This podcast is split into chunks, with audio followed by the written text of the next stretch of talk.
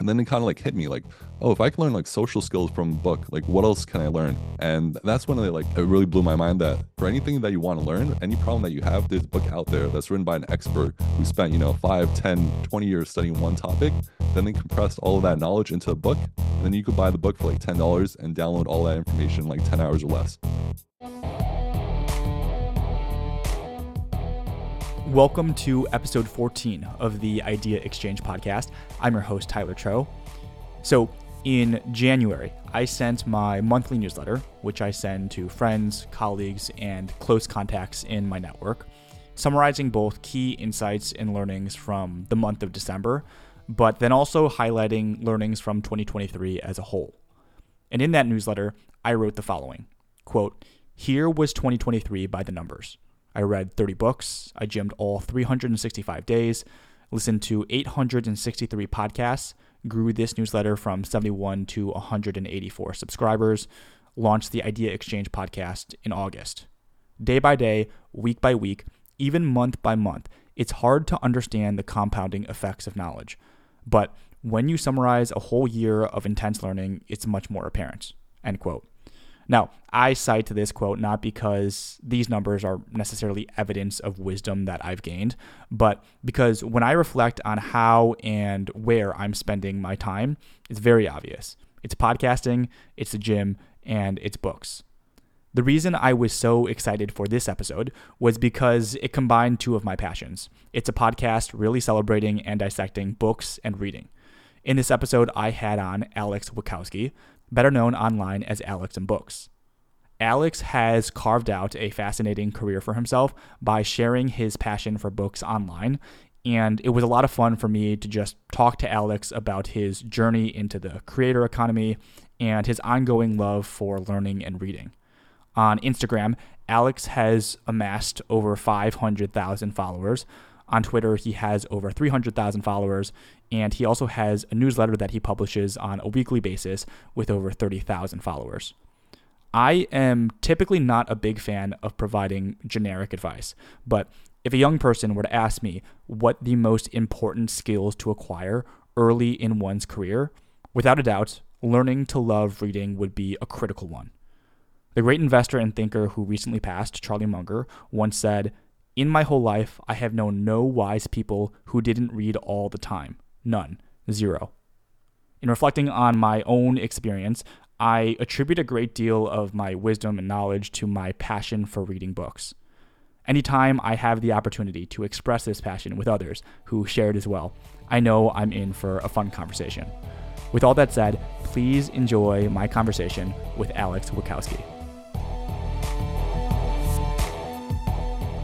Sweet. So, Alex, first off, appreciate you entertaining the conversation when when I like look at my own life and the activities that I am most engaged in and want to do in the future, I can like personally bucket them into three categories, which is podcasting, which I'm obsessed with, both having conversations with other people and then listening to like tons and tons of podcasts. The second category would be like gym. I'm like a big exercise enthusiast and and really find a lot of value from from, you know, iterating on the workouts. And then the third bucket would be reading books. And I'm excited for this conversation because we're going to hit like two out of the three buckets, which is both reading and podcasts. So thanks for for joining and and entertaining the the conversation here.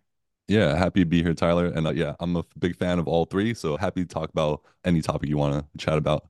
So maybe let's start for the people that like are not familiar with your work because you have kind of built your own career around books and reading and have really become kind of like a learning advocate. So your personal brand is like Alex and books, but when you interact with strangers for like the first time and try and describe what it is you do, how do you go about doing that?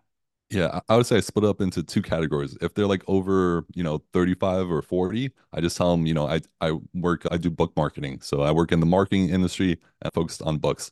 If they're younger than that, you know, I, will tell them like I'm a content creator. And then if they ask about what, I'll tell them, you know, I focus on nonfiction books, creating content on Instagram and Twitter. So that's the two ways I would go about describing it. Cool. And even in terms of getting started with with creating content online relating to to books, like mm-hmm. if you ask somebody what an ideal strategy would be to have a successful uh, to build a successful audience like one of the things that they often talk about is like focusing on a niche where people are are very passionate about. You you started writing talking about books. Can you just articulate a little bit of the process of how you went about like deciding to to do that yeah so one day this management professor came into class and he introduced introduced us his book How to Win Friends and Influence People. Mm. And he worked at IBM for I think it was like 25 or 30 years. And then he shows off like he has a Rolex because he he worked there for so long. It was like a reward for being there. And this was like he was at IBM during like the like the heyday. So this is like kind of like Apple today. And he told us like the reason he's so successful is because of this book that he read. And I, I was like really surprised. Like, could a book really be that impactful? And up until that point, I have never read a self improvement book. I thought there was only like fiction books, poetry books, and like history books or like textbooks. And then here was this book that was like as educational as a textbook, but as entertaining as like a fiction book because it had like these great stories, but also had these like great lessons. And also, I wasn't someone that was like very social in college or like just growing up. So I was very introverted. So here was the book also that's, you know, it was like 80 years old because written in the 1930s, I believe. And it was teaching us like how to become more social. So I just remember that first day, you know, I went to the bookstore, bought the book, had to do the assignment. And then I started reading it. I'm like, wow, this, you know, this book has some really good lessons and like really great stories. And then it kind of like hit me like, oh, if I can learn like social skills from a book, like what else can I learn? And that's when I like, you know, it really blew my mind that for anything that you want to learn, any problem that you have, there's a book out there that's written by an expert who spent, you know, 5, 10, 20 years studying one topic. Then they compressed all of that knowledge into a book and then you could buy the book for like $10 and download all that information in like 10 hours or less. So like after that experience, I, I just became like an avid reader. I, I just like, okay, like whatever problem I have in life, like dating, you know, getting in shape, you know, become more social. I'm like, all right, let me just find books about those topics. Let me start reading those books and start like applying those lessons. So it really became like, you know, an avid reader. And then I was like, wow, I'm, I'm reading all these books. You know, how can I kind of share what I'm learning? How can I, you know, you know, turn this more into like a side hustle. So I just started posting them on Instagram. So it's literally just if you you could scroll down to the bottom of my Instagram feed and you'll just see it's like a book on my desk and it's like a book next to like a bowl of oatmeal. Like I did not know anything about social media content. Uh, it was just like, oh, you know, I really enjoyed reading this book. Uh, you know, zero to one. Uh, you guys should check it out. And it, it just like slowly happened that you know I just started sharing more and more pictures of books. And you know, long story short, took you know a few years, but like over time built up that audience and just still continuing today, just like reading books and sharing them on social media. And so that that initial phase was kind of throughout the college experience for you, is that right? Yeah. Yeah. Okay. So, well, I'm I'm asking because even like before before college, like high school, middle school, etc., were you you weren't a big reader at that point? So so I remember as like a very young child, I loved picture books. I'm like, oh, this is great. It's kind of like a movie, all these pictures. But then every year, as I got older, there were less and less pictures in the books, and I got less and less interested. yeah. And I remember being like fifth grade, I'm opening up this book, and I just remember like, there's no pictures in this book. Like, I don't want to read this. And then I felt like it, it just got worse and worse. Then we get to middle school, and I remember reading all of these like, uh, you know, like How to Kill a Mockingbird and all these old books. And you're getting this book, and it, it looks like it's like 100 years old. Like the paper is like yellow the the font's tiny like the story is like just not relatable. And then you get to high school and then you know you're reading shakespeare. And so like as the older i got the books got older too. And i was like i can't relate to this. Like it's not important. It's not like interesting to me. So i think that's very common where school teaches you how to read but not like how to love reading. And in fact a lot of people you know hate reading because they're assigned all these books that they're not enjoying. So if you're given books that don't have like an answer you're looking for or you know given books that you don't find interesting and you're forced to read them because you, you know you have to read them because there's going to be a pop quiz or a test or an assignment. And if you don't read these books, you know, you might fail the class. So I think that experience really just makes a lot of people dislike reading and then they just stop reading altogether. Then they, you know, graduate high school or college and they just never pick up a book again. And I, I think that's pretty like tragic. It's a very unfortunate phenomenon. And unfortunately, when you sample like most Americans or probably most people globally about their in their level of interest uh, around reading, it is like oftentimes very negative, and specifically because of their high school experience. Like I know for me, I had taken like AP Lit and AP Lang, and those were some of the most frustrating classes because they ask you to think about alliteration and symbolism and syntax and all of these like very highly esoteric things to somebody who's not naturally a reader that doesn't make sense.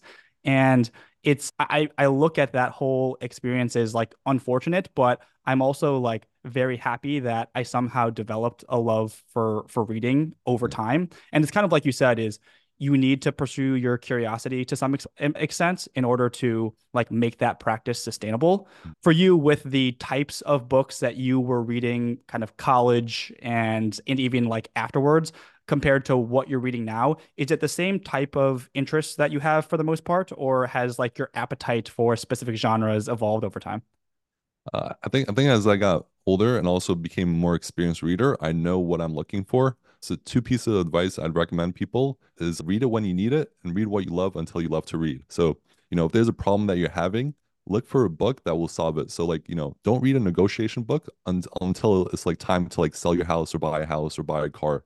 Like there's no point of reading like negotiation books if you're not going to apply it or like use it. Like I remember like the first year I really got into reading, I started reading all these management books because I thought I'd be like a CEO one day. So I, I need to know how to like manage people.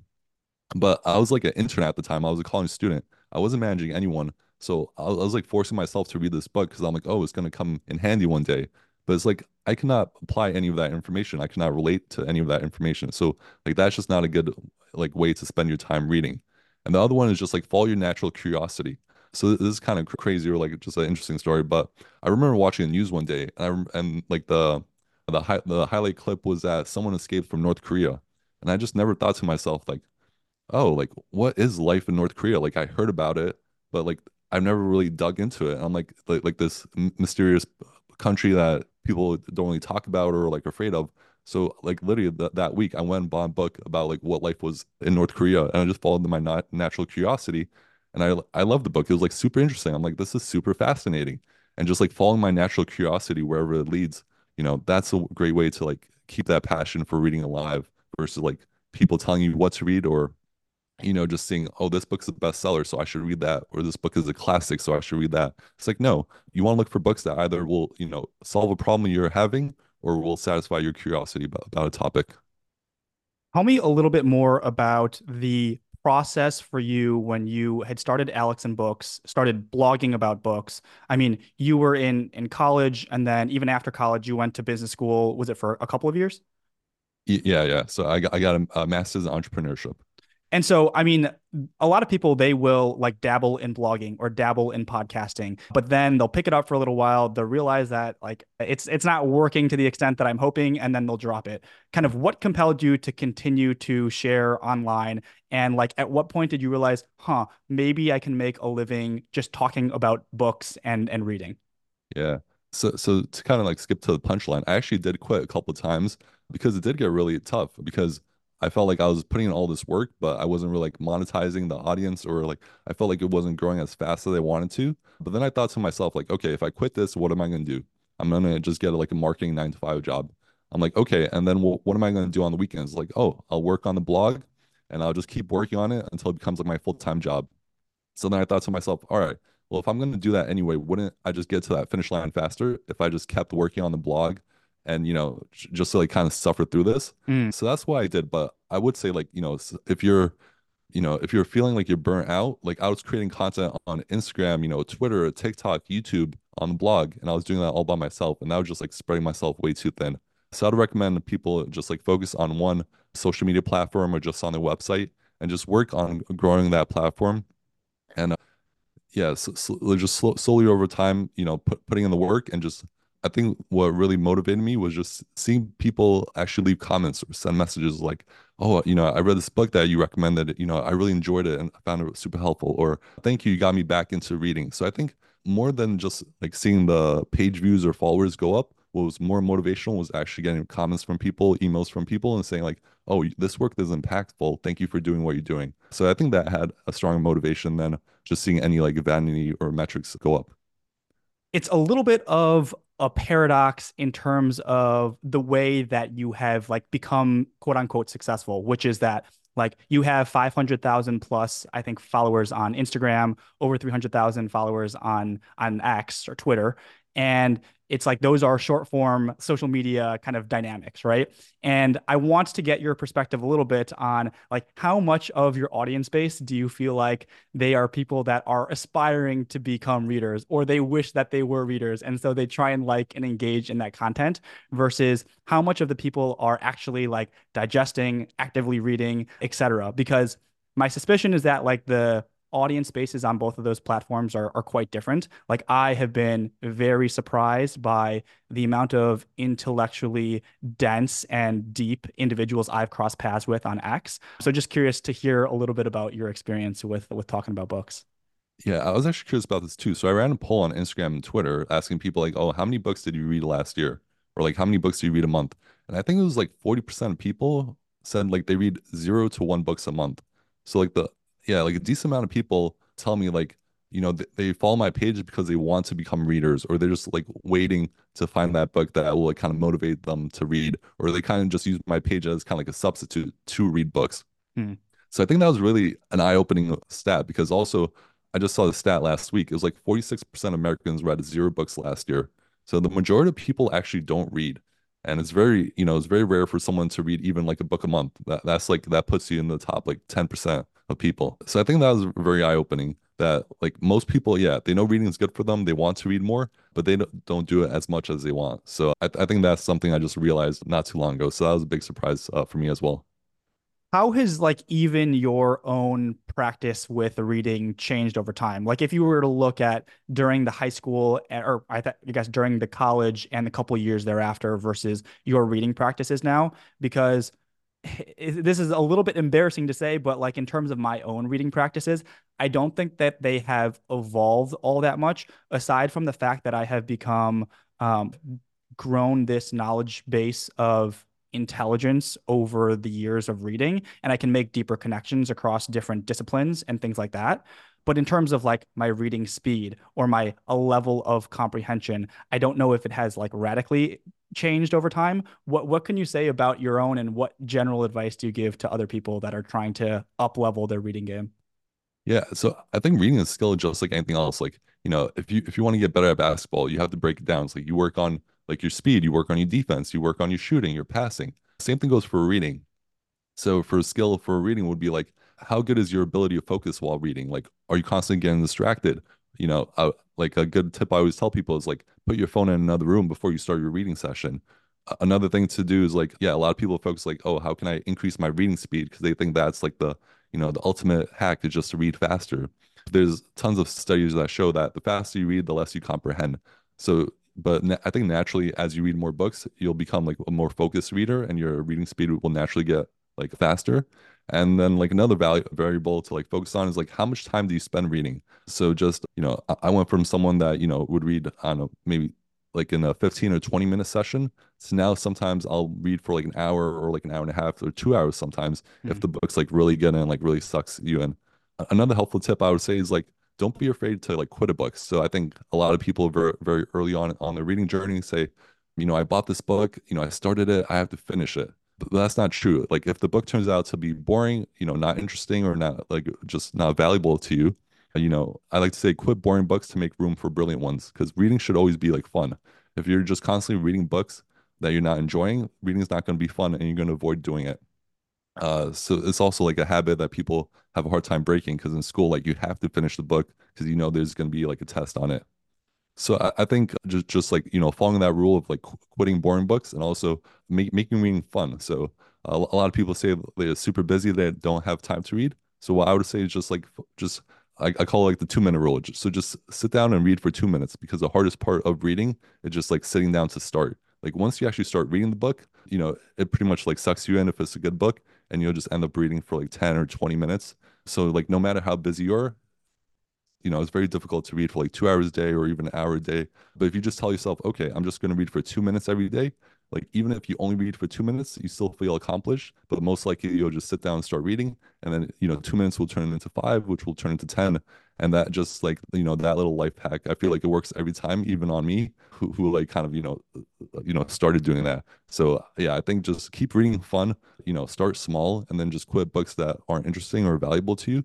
And I think just following those three rules will you know make you like a 10x better reader.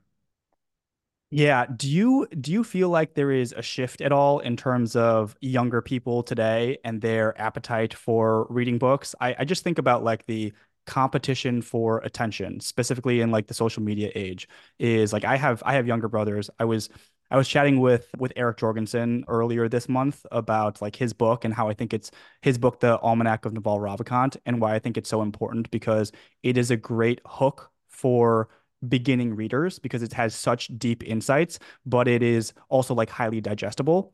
And one of the things that I, I, do think about is like, how do we get more young people to read?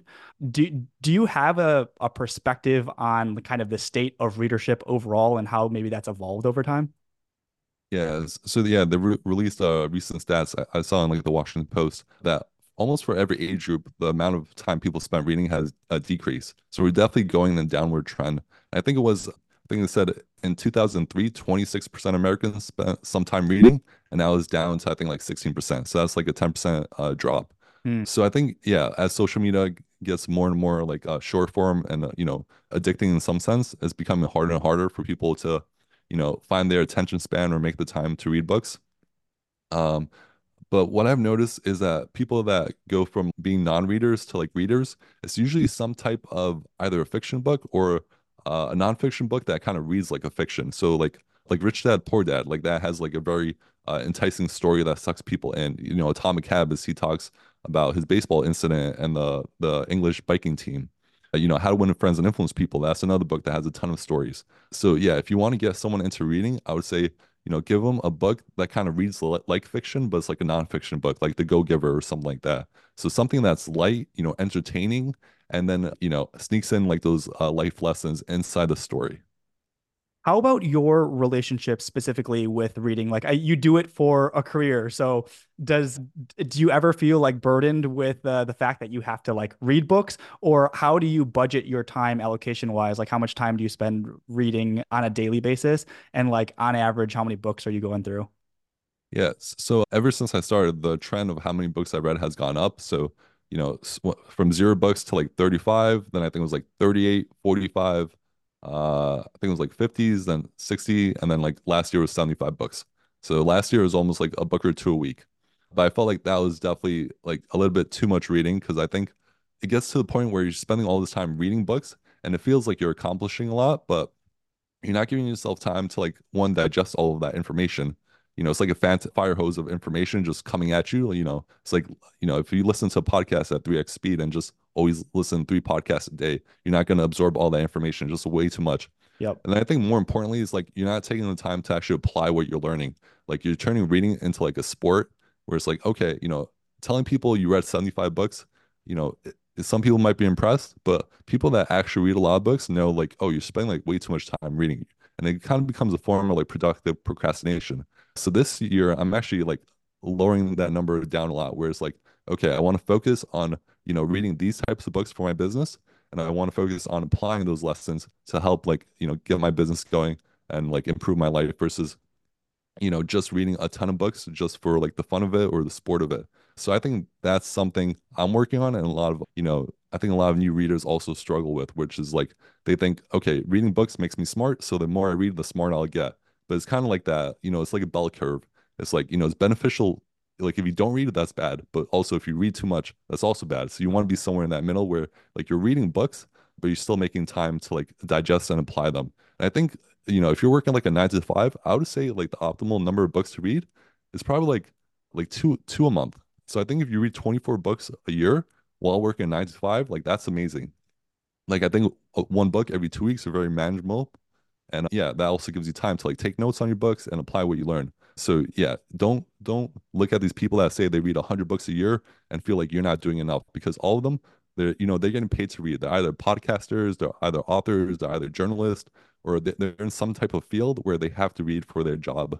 And you know, them bragging about reading 100 books a year is not that impressive because you know they're getting paid to do it and it's part of their nine to five. So yeah, that would be my two cents there. Yeah, it seems like if you if you do reflect on the fact that not a lot of people read, it, it kind of makes sense in from the perspective of if you have a nine to five job and if you have a family, just carving out time for reading is a very is a very challenging thing to do um, because your schedule can fill up very easily. And like for me it's easy to say yeah i'm reading on average you know a couple of books a month because like I'm single. I have a job. It's like pretty flexible, hybrid dynamic, and my weekends for the most part are open and deliberately so. But for a lot of people, it's it's not that easy to carve out time to sit down and, and read. And just like anything else in life, if you don't make a conscious effort to make it a priority, then it kind of just slips th- through the cracks, you know? Yeah, for sure. And uh, just one more thing to add there. I would say, like, yeah, if you have a, you know, nine to five, you know, busy life, the two best times to read are early in the AM or late in the PM so early in the AM means like before work, before the kids get up, before you you know the whole day starts. Like you have a little bit of that brief time to yourself where you can just do a little bit of quiet reading.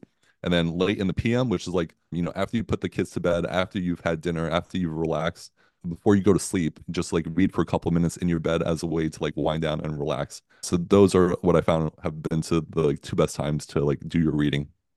Makes makes a lot of sense for sure. And there's something about reading a book and then going to sleep with the ideas in your head and then waking yeah. up kind of renewed.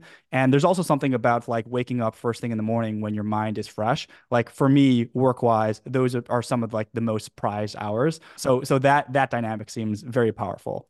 In terms of let's say like the a devil's advocate position for somebody who is a huge reader. So even in anticipation of this discussion, one of the movie scenes that I was thinking about was you've seen the the movie Good Will Hunting before. And so there's like a park scene kind of towards the end of that movie where the the therapist, it's Robin Williams is the yeah. actor, is kind of like lecturing the main character that's played by Matt Damon and basically saying, "Look, you have read all of these books and you are an incredibly knowledgeable individual, but you haven't like gone out and experienced life." And because of that, you're you're missing a very critical component of like what it is to be a human being.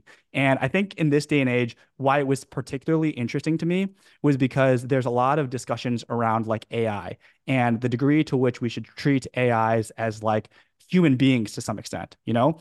And what I feel like a lot of times when I'm interacting with like a chat GPT or something like that is I am giving it a question and it's kind of spitting words back with an incredible Rolodex of information that it has acquired, right? But it isn't experiencing those things as another human being. Mm-hmm. So I'm just curious in terms of the advice that you give to other people who love reading but maybe aren't taking enough enough action, like how, how you how you figure out what the balance is there. Yeah, for sure. I really like Alex Hormozi's take on this, where he talked about how he, you know, worked at a sales job for several years before even reading a sales book, and that was a lot more you know that's a better way to go about it versus reading a hundred sales books and then trying to do sales. Like you're you're always going to learn more doing the thing than reading about the thing. So that's probably like you know like i had a hard time uh, putting on muscle. That was one of my big things. So you know gaining weight. So i read a lot of diet books. I read a lot of fitness books but that was just me procrastinating going to the gym and lifting heavy weights.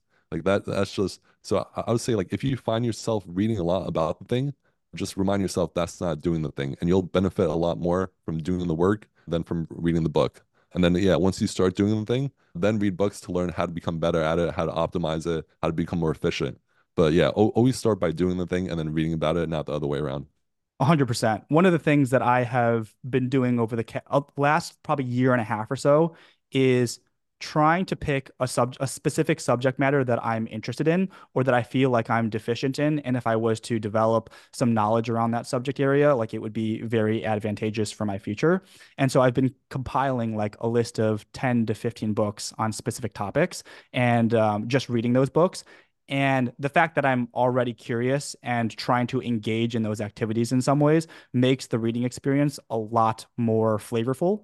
And so, like right now, I'm doing a marketing and advertising learning sprint. So, like, I have never really had formal education in the marketing and advertising space, but I've always been very curious about like behavioral economics. And so, I compiled like 10 to 15 books on on the topic.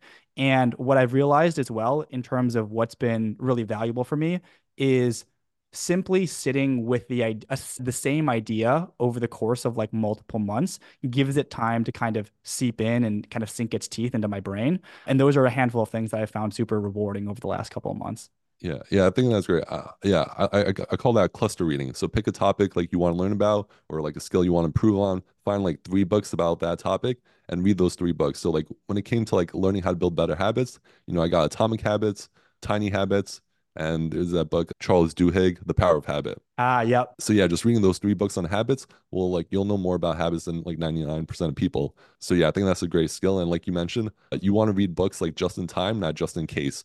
Cause like I was never interested in like, you know, learning like how to write better copy or like sales copy. But then I started building this course and I'm like, okay, I, I'm gonna need a sales page. So now it's like, okay, I want to learn how to become better at sales and like writing better copy. So now the book became interesting to me and valuable to me versus like, you know, if I didn't have a course, if I didn't have anything to sell, there's no point in reading that book. So yeah, fo- focus on reading books just in time, not just in case. Yeah, well said. I want to ask you a little bit on the creator experience for you and specifically as it dovetails with habits and kind of constructing your own life to some extent. One of the things that I noticed when I was working a full time job in investment banking and working like 16 plus hours every single day was the fact that when I left that job, there was like a, a bit of a, a hole in my life because like my whole identity was like built around that job. And I had something to do constantly, right? Mm-hmm. And then when I left, it's like, what the heck do I do with myself? Like there were, were certainly aspirations and things like that, but you have to like impose some structure on your own life in yeah. order to make it navigable. And I'm curious for, from your perspective as like a full-time creator at this point, the process of developing habits and structure, has that evolved over time? Yeah, for sure. So I've, yeah, I would say the last few years, you know, always worked fully remote and at great at, at the beginning it's like great you know i'm working from home i don't have to commute anymore hour here hour there that's saved but then it's really hard to get out of that frame of you know i'm home I, you know it's my day off so that was a big uh, transition in the beginning where it's like okay you know let me just you know go on youtube watch a couple videos or let me you know take a take a longer break to you know watch a movie or do or listen to a bunch of podcasts because that that's me like being productive so I think it was super hard in the beginning. And then, uh, you know, read that book, Discipline Equals Freedom by Jocko Willink. And that, that really kind of like changed my mind shift there, where it's like, okay, I need to build a structure. So uh, I basically turned this into like a regular nine to five, where you know I work from nine to like around one o'clock, then I make lunch, and then from like two to five, like continue working. Uh, so have that same like nine to five structure um, just like uh, working from home, but like I had to like implement it on myself because like the best thing about working for yourself is like you have no boss, but that's also the worst thing. You have no one to kind of like enforce you or like mentor you or like give you feedback or anything like that. So uh, you know, big pro and con there. So yeah, I would say you know ha- having freedom is great, but having too much freedom could be just as bad as having no freedom. Yeah, yeah, I I'm pretty interested in the whole psychoanalysis school of thought. And one of the books that I had read, I think it was published maybe in the 1940s or the 1950s, was a book called Escape from Freedom by Erich Fromm. And in that book, he kind of articulates human civilization is inching towards increasing amounts of freedom. And while that might seem like very optimistic for uh, many people, it is also terrifying to an extent because people in the face of freedom sometimes don't want it. They want to be told what to do and how to live their life. And they're comfortable with the security that somebody telling them what to do provides them. And I feel like that's the one thing that maybe like creators need to be mindful of, right? Is that if you are pursuing an entrepreneurial, independent type of lifestyle, you're going to have to have a level of like character and maturity to know like how to handle that amount of freedom. And I think it's probably the same thing with like any stage of life. If you're a teenager, you want to inch an inch closer to more and more freedom. And sometimes if you overextend, it will backfire on you. So that's an idea that I've been thinking, you know, a lot about. Yeah, I totally agree with you there. in terms of like the whole creator side of of what you're doing and like what you're interested in moving forward. So one of the the things that I think uh, maybe is dangerous for for some people is they build a career or identity around something that they ultimately like don't want to build a career or identity around. For you, you've done it around books, which which is uh, one it's like very broad because there are so many topic areas you could cover. But do you ever think about like or feel pressure of oh, I have to keep talking about books, talking about books, talking about books, where maybe you want to exercise some other part of your curiosity? Yeah, yeah, for sure. So I would say one, I kind of narrowed it down from books to like nonfiction books. So usually like self-improvement, business, psychology. Because yeah, I rarely ever po post about fiction books. And even though every now and then I'll get a message to do that, and then I, I will experiment. But then like the fiction post, book post does not do as well because people are, are used to like the nonfiction. So yeah, yeah, you definitely want to be careful of like digging yourself into a niche that might be too small. So what I would say there is like you do want to experiment every now and then. You know, one, one thing I really enjoy doing is playing basketball. And I thought about creating like basketball-ish content, but I would definitely have to create like a separate page because the overlap between people that, you know, love reading nonfiction books and like reading love playing basketball it might be too small. Um, so I definitely do think about that. But I did before I started this whole page, I kind of narrowed it down to like I either want to do books or like fitness and I want to do this like you know long term. So I definitely uh, you know put like a a little bit of thought into it. Whereas like okay, how long am I going to do fitness? Like how long do I want to take you know like shirtless pics or like gym videos or this and that? I'm like okay, for my 20s it's like doable. 30s uh, maybe a little bit less, but by the time like in my 40s or 50s, I'm like I don't want to be creating gym content. But I'm like with books, like I could be 60 years old and still like sharing book recommendations or you know writing about books or something like that. So I definitely, you know, I'm glad I took like the long-term view there, which is like, you know, I love reading books and I can see myself doing it for a long time. And then, yeah, maybe as I get older, I will shift from like nonfiction books to more fiction books and like get to like those classics and see what, you know, why do people love those classic books? Why have they been around for like hundreds or thousands of years? But I would definitely say, yeah, if you want to be a content creator, you definitely want to think uh, deeply about like what do you want to do? How much do you like doing it? How long can you see yourself doing it? and also like what is a possible exit plan or also you could just you know pivot there's a lot of content creators that you know got really big doing one thing and then one day they decide okay i'm done with this and then they start like a new youtube channel or instagram page and they just follow like a new passion. So i think there's even like there's always like a way out or a way to pivot. It just it just might be harder if you know you only want to do something for two years and start something new versus doing it for five or ten years and then uh, changing directions then. 100% yeah i I've been thinking about that a lot for myself as well, just in terms of some of the most interesting people that I've come across sit at the intersection of multiple domains where they have like some level of expertise or competency, but like the one thing, it's not like they're just doing one thing for the entire their entire lives and, and building their whole career around it. And so even with the title of this podcast, the idea exchange. The reason why it's so open ended is because I realized okay, I have interest in investing or psychology or history. But if I were to pick one title that encapsulates the podcast and I want to do something outside of that, like I feel like I would be restricted to some extent.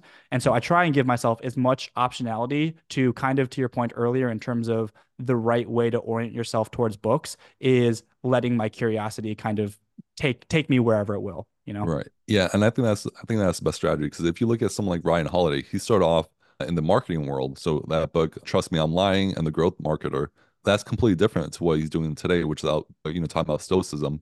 But I would say stoicism is now bigger than like marketing for him. And like, you know, most people know him for for like stoicism books versus the marketing books. So I do think if you follow your curiosity, you know, you'll love what you do and you'll create like great work out of it.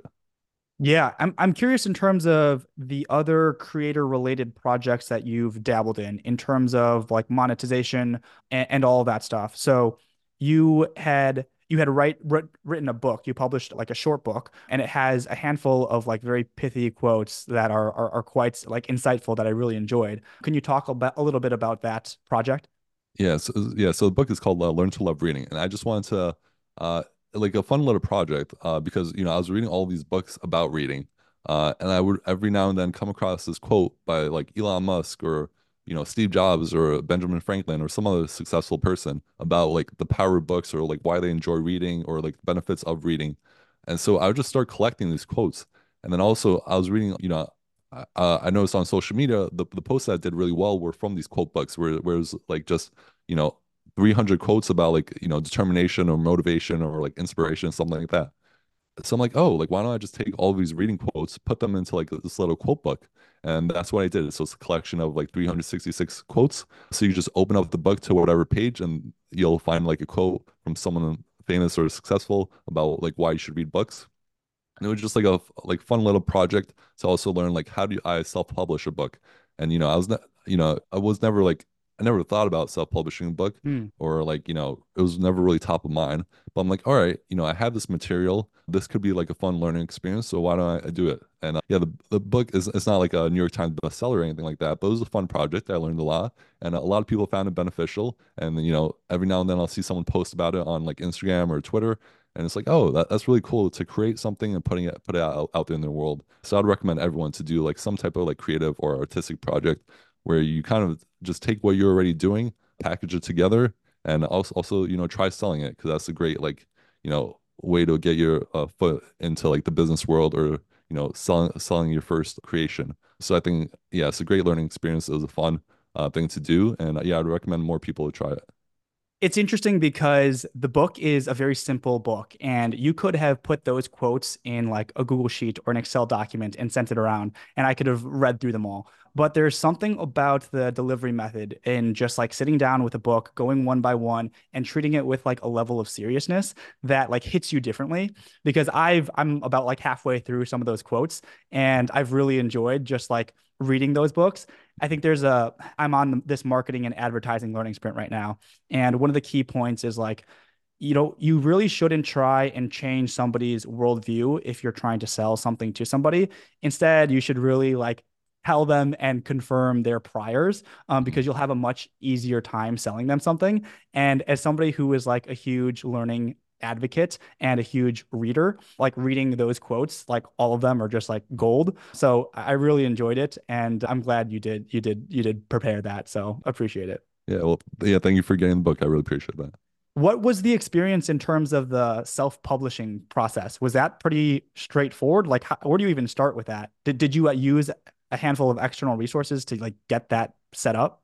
Yes. So like I did uh, like all the research, finding quotes, putting all the material, like yeah, and then like formatting like which books, which uh, quotes are going where. But when it came to like formatting the actual book for Amazon, it was like hiring people off of Fiverr. Then it was getting like designers to design the book cover. Then it was like running polls on like Twitter and Instagram to see like which book covers people liked, which titles people liked, which subtitles. So that was also like a fun project because you know I thought this one cover was like beautiful. I'm like, okay, this one is it. But you know, let me just test it out, you know, on Twitter just for fun and then it turns out this completely other cover people loved a lot more by like a vast majority. So that I think that was also like very like an eye-opening experience that you think you might create something and like this is it, this is the way to do it, and then you actually ask people in your audience and they're like, no, we actually prefer this one. So that was a lot, a lot of like back and forth. I would also test the quotes on Twitter.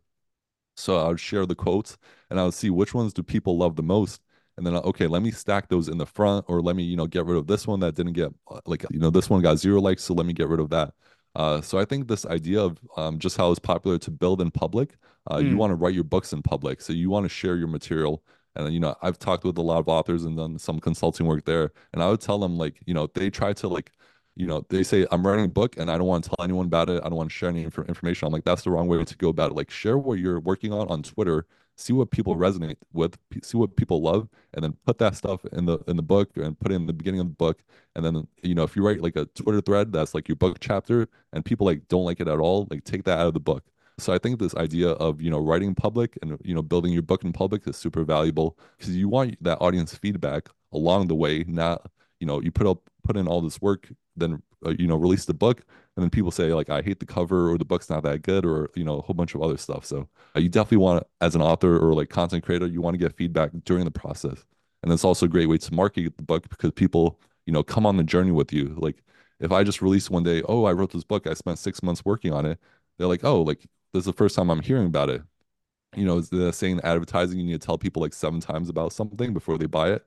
You know, not sure if that's true or not, but definitely telling people that you're working on something and them seeing how much effort and time you're and energy you're putting into something has a higher chance of you making a successful product.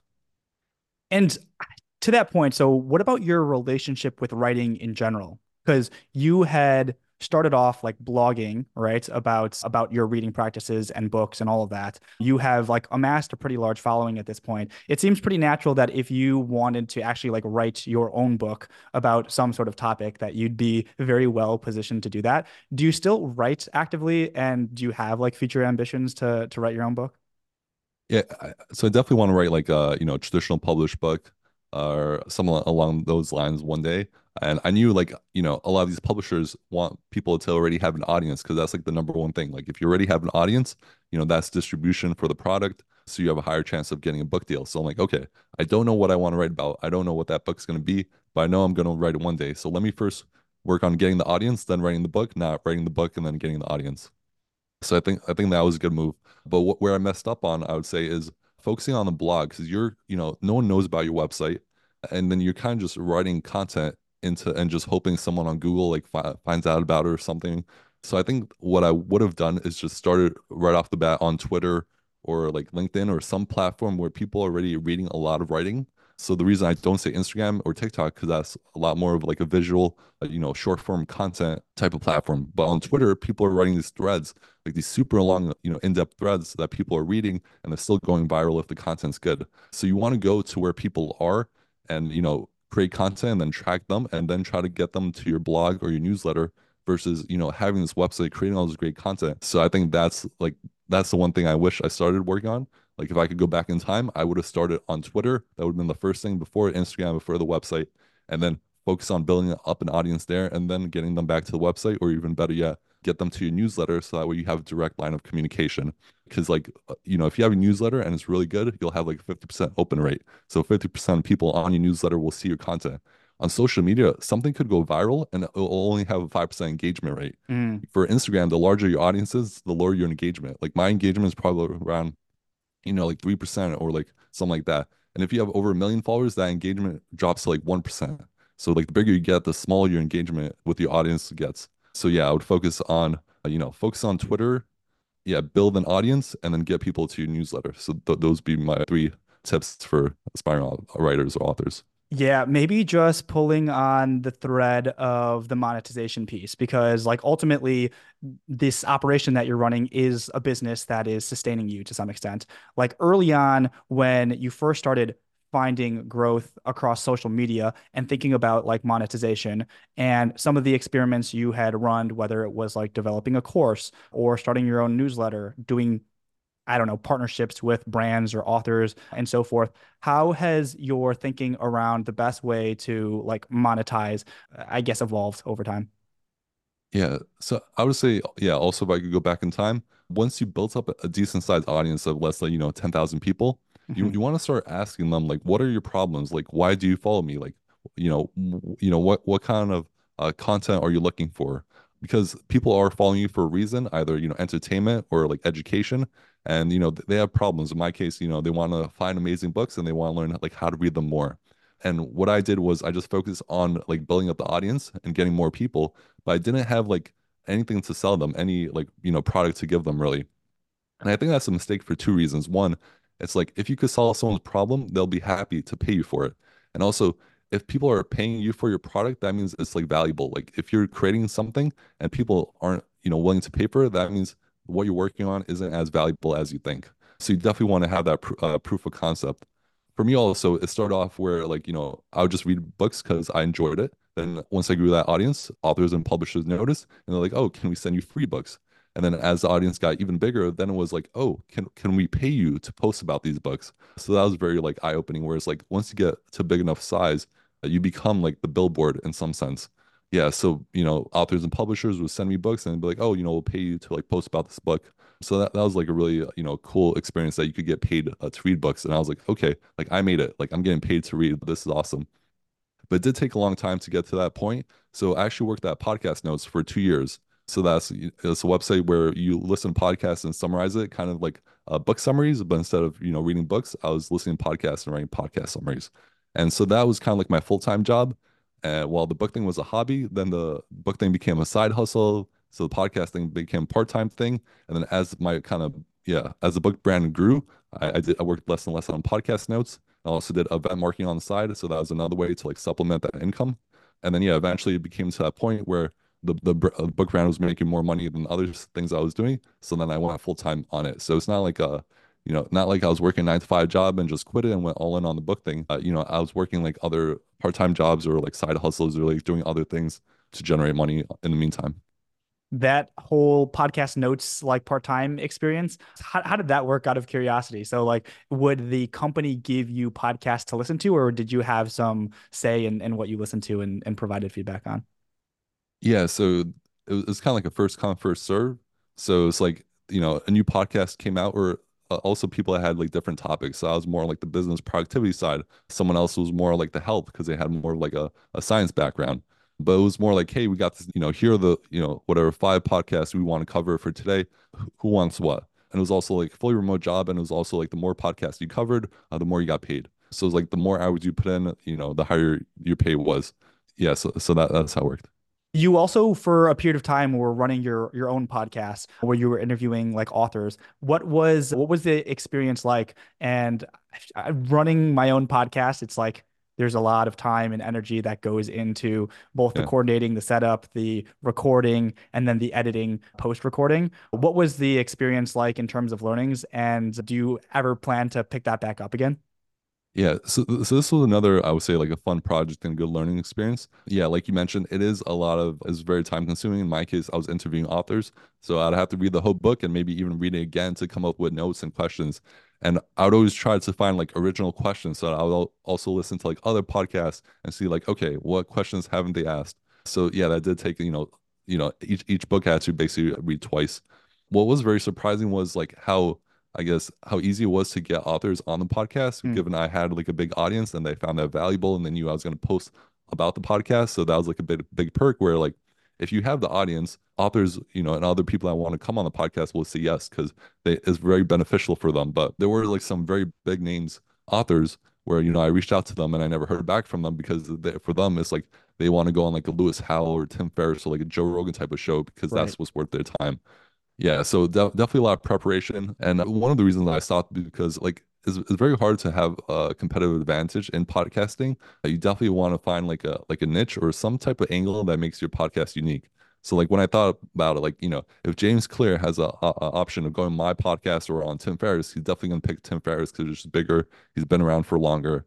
So yeah, I really enjoyed the experience. It was great to meet the authors, you know, have the conversations. But yeah, it is a bit hard to monetize a podcast. You definitely need to do it for a few years to grow the audience. Uh, like you were saying, very hard to, you know, build that distribution because yeah, podcast is really like word of mouth. Your friend telling you, you know, check out this podcast and it's like very a slow growth and then yeah, if, if you are starting a podcast, you want to have some unique angle. Like I really love D- David Perell's pod, new podcast, like How to Write, because he's interviewing all of these best-selling authors, but mm. he's asking them like, how's your writing process? Like, you know, yeah, how do you go about writing?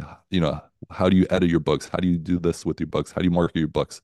And just having like a unique angle makes it like a more entertaining and interesting podcast. But yeah, I, I think it was a really enjoyable experience, and I had a good time doing it being a small podcaster myself, I think that that's really the mindset that you have to have going into it is not necessarily the expectation that it's going to be this massive success, but enjoying conversations for the sake of it because growing a podcast is brutal. And if you don't have in a pre-existing audience base that actually wants to hear you talk then you're gonna you're gonna struggle and probably be frustrated um, and and flail out over time. And it's like that with like all activities that you engage in right? It's like you want to build a career around things that you love for the sake of it and not just for the the end goal of like growing an audience or, or doing yeah. it for the financials. Yeah. And, and yeah just to add on that i've noticed a lot of successful people they have podcasts but it's really more just so that they have an excuse to talk to their friends or have an like a reason to like invite someone over because yeah it's like you know successful people are busy and they want to get something out of their time. So if it's just like a private conversation over coffee or dinner it's not that you know rewarding for them. But if you have a podcast even if only has like you know a few thousand listeners you know that's like super beneficial for them because like they don't try to market their podcast you know they're not really focused. They have you know they have business that actually makes money and then they have the podcast like for fun and it's just like a reason to get people together to talk and network. And so like for them makes complete sense to spend all that time podcasting. But i think for anyone out there who's trying to make like a living out of like just podcasting it's a lot harder than just you know yeah, j- than getting a mic, you know, pressing record and just hoping like millions of people find your video. Because yeah, there, there there aren't really any viral podcasts like there are, you know, viral YouTube clips or like YouTube videos. Yeah. So that, that's another thing. It's very hard to go like viral in like the podcasting world. So that yeah, so if you're doing it for networking, like that's great. And you know, a lot of fun and a lot of benefits there. If you're trying to make like a ton of money from podcasting, I I, th- I think it's a bit harder than people might uh, think. 100%. I think the the types of podcasting content that does end up going viral is not like intellectually dense conversation or speakings about like reading books and things like that. So not not great content to start with if you're looking for virality. But for me, like to your point, the there are hidden I think benefits of podcasting, which is like even just to have a conversation with another person and to like connect with them over an hour and a half the vast majority of the time i walk away with like a sense of like renewed energy. And that alone, I think, is incredibly powerful. Whereas, had it not been for the podcast existing, I probably would just not have those conversations just right. because of whatever social frictions exist. And yeah. I think that's that alone pays for itself in full from my perspective. Yeah, yeah, I completely agree. I also like the idea of like just practicing talking to someone, asking questions, being a good interviewer, being, you know, oh, that saying like it's better to be interested than interesting. So I think I took a lot of lessons from that. And uh, yeah, you know, now that you're talking about it more and more, it's like, you know, maybe I'll bring it back and do like an episode like once a month or something like that, where it's just like kind of networking or talking with authors about their book and just making it like, you know, doing a podcast for the networking benefits and like the conversational benefits versus like trying to make a living off of it. Yeah, 100%. I mean, you had mentioned that you were an introvert and I assume still are. One, one of the reasons why I think podcasting is so fascinating for me is because if I'm engaged in a conversation that is like intellectually interesting and I'm doing it with another person who I think like shares that interest, I'm very willing to be like highly sociable. And a lot of times people walk away from the conversations that I have thinking that I am like an extrovert because I'm just very engaged in the discussion. But had it not been for podcasting, if I was like out in the open having these kind of conversations in group dynamics, it would be incredibly draining. And for me to figure out some way to engage in just like regular social interactions in a way that is like positive sum to me, like being an introvert, that's that's a super valuable one. Yeah. You know? Yeah. So someone posted this viral tweet I read a long time ago. It really hit me. It was like if you get an introvert to talk, you'll have the most interesting conversation in the world.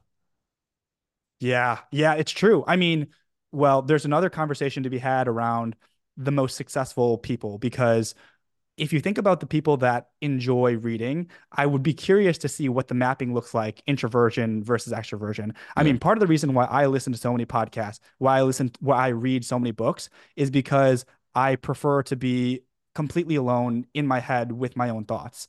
Hmm. And a lot of the people that have accumulated massive amounts of information, I think a huge byproduct of being an introvert is that that is a very possible outcome. So that that whole, you know, perspective is is very fascinating to me. Yeah, yeah, and I, yeah, I don't know the stats on that, but I definitely would would assume that the more introverted you are, the more books you read. And yeah, so if you yeah, if you get interested people to talk about what they're reading, what they're learning, what they're doing, you'll probably find uncover some uh, interesting insights there. Yeah, on the perspective of you having been doing this for over five five years now what is your perspective on like the this whole creator economy the future of a lot of people that are trying to do do something independent and entrepreneurial. You kind of I feel like see these waves of like complete optimism and then you see like pushback of like people realizing that it wasn't sustainable. And i've seen a lot of people who brought on operations team and production team to do something and they end up kind of unwinding it. I'm curious both in terms of like how you've set it up for yourself and like where you think we're kind of going over the course of the next like five plus years. Yeah. Uh, I, I would I would say I think creators are the new like middle class, like or the white collar professionals. Mm. You know, even though there are now like AI creators like that, like yeah, make like six figures through just like posting AI content, which is kind of crazy. but yeah, I think people want more autonomy in their jobs. They want more creativity. You know, they want to be entrepreneurs, work for themselves. So th- that's kind of like all the benefits of being a creator but yeah, like you said, I think there is a little bit of a danger of like scaling too fast or building out a team because the algorithm is constantly changing. So being in like the social media world for so long, I remember where Instagram was just like carousel posts were like the hot thing. So just posting a lot of carousel posts. Then Reels came out like around COVID. So I went heavy on Reels and that like you know, took me from like a 100,000 to like 300,000 followers on Instagram. But then went back to like carousel posts and now we're in like short form video and like, you know, Instagram doesn't know like which which like algorithms taking off or what's doing well. And I, I talked to all these other creators where it's like uh, you know, they were killing on LinkedIn doing this type of post, and then the LinkedIn algorithm changed, and now it's like, oh, like what I do? Same thing with Twitter. Like when Elon Musk took over, like it went from like Twitter threads to now you just have like long one long tweet, and like you want to have an image or a video in it because Elon wants more like watch time or people spending time on the platform that will get you better engagement. So yeah, the social media algorithm is constantly changing, and on each platform is different. And just trying to stay uh, up to date on each one is like a full time job in itself so there's, you know, there's a bit of danger of like if you're not adapting, if you're not constantly uh, evolving your content and changing what you're doing, yeah, there's, there's a chance like your your audience and like your reach is just going to go down, and then yeah, it's going to be hard to keep it as like a full time job. You have done like a handful of projects, and in terms of social media, are you know running a lot of, of content and volume. Do you get help producing anything, or are you doing this like entirely by yourself? No, so I'm I'm just a one man team. Yeah, I like to uh, keep a, a lean, and yeah, it's also you know the book industry in general is not super lucrative. Like you'll talk to any author, and you know they make you know anywhere you know three dollars per book. Uh, if they self publish it, they might make you know five dollars per book. So that, that's the one thing I would say. You also want to think about like what niche you're in. Like I know content creators are like you know only have ten. This one content creator I met has ten thousand followers, but he's in the he's in the health health insurance space. So mm-hmm. he teaches people how to pick the right health insurance and he works like with companies and employees and all of that. And even though he has 10,000 followers, he's making, you know, over six figures, doing incredibly well, might be even close to like seven figures a year. So I think also picking what niche you're going to go into is like super important. Like if you're into, you know, a, a lot of ways content creators make money is doing like uh, affiliate links. So specifically Amazon affiliate links. So if I sell a book, Amazon will give me like 5% of that. So if a book's, you know, $20, I might make, you know, 5 cents, 50 cents off of that. But if you're a tech creator and you sell a camera for like $5,000, you know, that 5% is a lot more money. That's like a hundred bucks. Or if you're in, you know, finance and you sell credit cards, uh, you know, credit card companies will pay you anywhere from a hundred dollars to five hundred dollars per you know person that you get to sign up for a credit card. So hmm. yeah, each niche is completely different. So it's also like you could have a low amount of followers but still make a ton of money if you're in the right niche.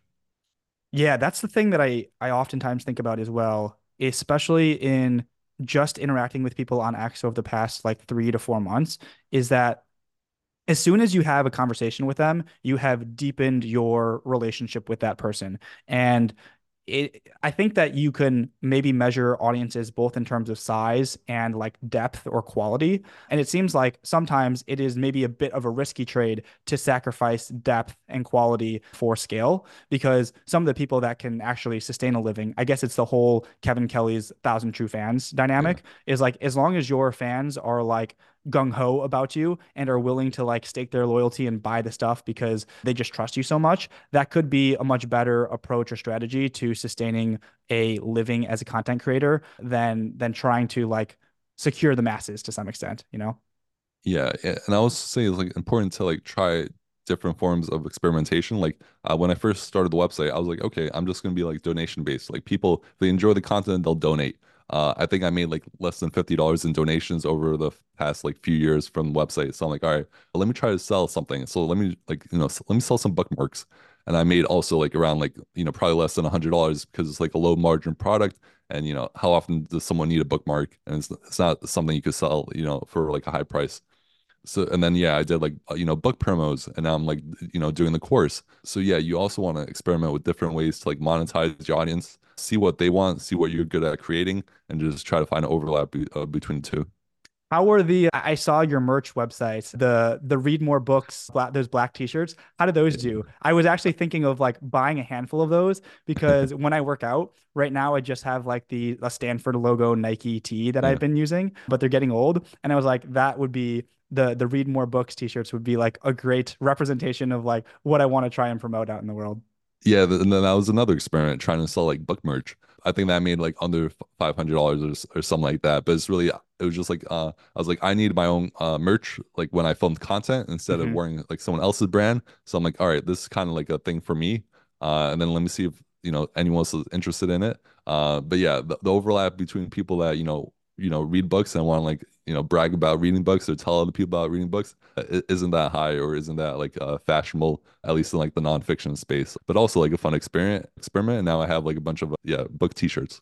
Well i love that you have like tried a bunch of things. I feel like the that's the thing that is difficult of if you have a nine nine to five job the amount of experimentation that you can do is much more limited. And the whole idea of like having a little bit of runaway in your life to try new things and just experiment with novelty is like a, a, critical piece to like finding success. So it's very very cool to just hear about like all the stories that you have have to share. We're recording at the end of January 2024 in terms of like your plans for 2024 whether it's like creator related projects uh, or stuff you're doing with the social media do you have things kind of on the docket that you're you're open to sharing at this point in time or is it going to be a lot more of of the same this year I would say like social media wise shifting my focus towards Twitter and LinkedIn because what I found is also 10,000 followers on Instagram is not the same as 10,000 followers on Twitter. The people that use that platform are completely different. Like for, you know, Instagram, it tends to be a lot younger people in their 20s, like college students that want to read books, but maybe don't read. You know, on Twitter, it tends to be more, you know, executives, business people, yeah, people like investors, that type of audience, which is like in their 40s and like success, successful. And then on LinkedIn, it tends to be people in like late 20s and in their 30s, like, you know, managerial, white collar professionals. So that was also a big realization where your audience on each platform will be different. And uh, yeah, so for my for my goals, like building out this reading course, teaching people, you know, how to become better readers, I noticed that people from Twitter and LinkedIn are more like interested in the course and like what I'm creating than people on Instagram, where it's like, you know, they kind of just want like the book recommendations or like the photos of books. So that's definitely like a little shift there. And then aside from that, yeah, just focusing on growing the growing the audience. And you know, long, long term goal is to, you know, write like several books, kind of go like the Ryan Holiday model, where it's like you just make a living, you know, reading, writing, sharing content. I, I think that's like a, a great like career path and hope to like go down that trail. Yeah, on the point of the different social media platforms having almost like different personalities or characteristics, it's yeah. uh, also interesting to see in the short form video content game as well because there's stuff that will go like viral on TikTok that won't on Instagram but that will yeah. on YouTube Shorts or something like that. And it almost seems to be like completely unpredictable to some extent as to like mm-hmm. what hits off and what doesn't. Um, yeah. so I guess another testament to the whole experimentation aspect as well. Well, look, I mean, I am a big fan of of reading in general, and one thing that I'm I try and do like with the podcast and with the people that I interact with on X is just to position myself around people that read on a regular basis. Because even if you do the high level thought experiment of if one book contains one interesting insight that might like change your perception of of reality or your understanding of the world.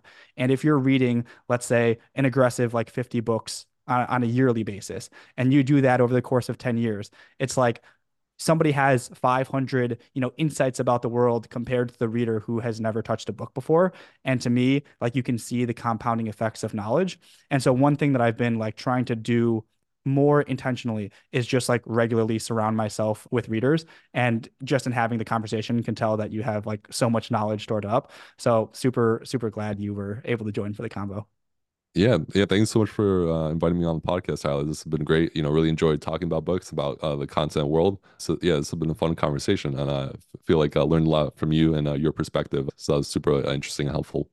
The whole creator space is is moving very quickly, and just knowing how fast you are experimenting over the last couple of years, uh, I'm sure there'll be more fun conversations that we could have in the future. So if you're open to it, a year from now, whatever, do a do a check in, run another conversation. Uh, would love to do it.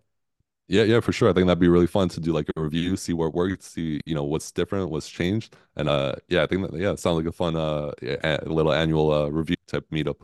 Awesome, man. Well, you have uh, an awesome 2024, and uh, we'll chat again soon. Hopefully, hopefully not too long.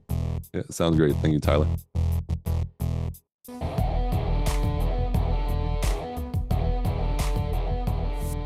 Thanks for listening to this episode of the Idea Exchange podcast. For more information on the podcast and more information about myself, you can visit tylercho.com. I also send out a monthly newsletter to friends, family, and colleagues where I essentially share the best ideas that I came across from that month, whether it was books that I've been reading, podcasts that I've been listening to, or just conversations that I've been having. So feel free to subscribe on the homepage of my personal website. Until next time.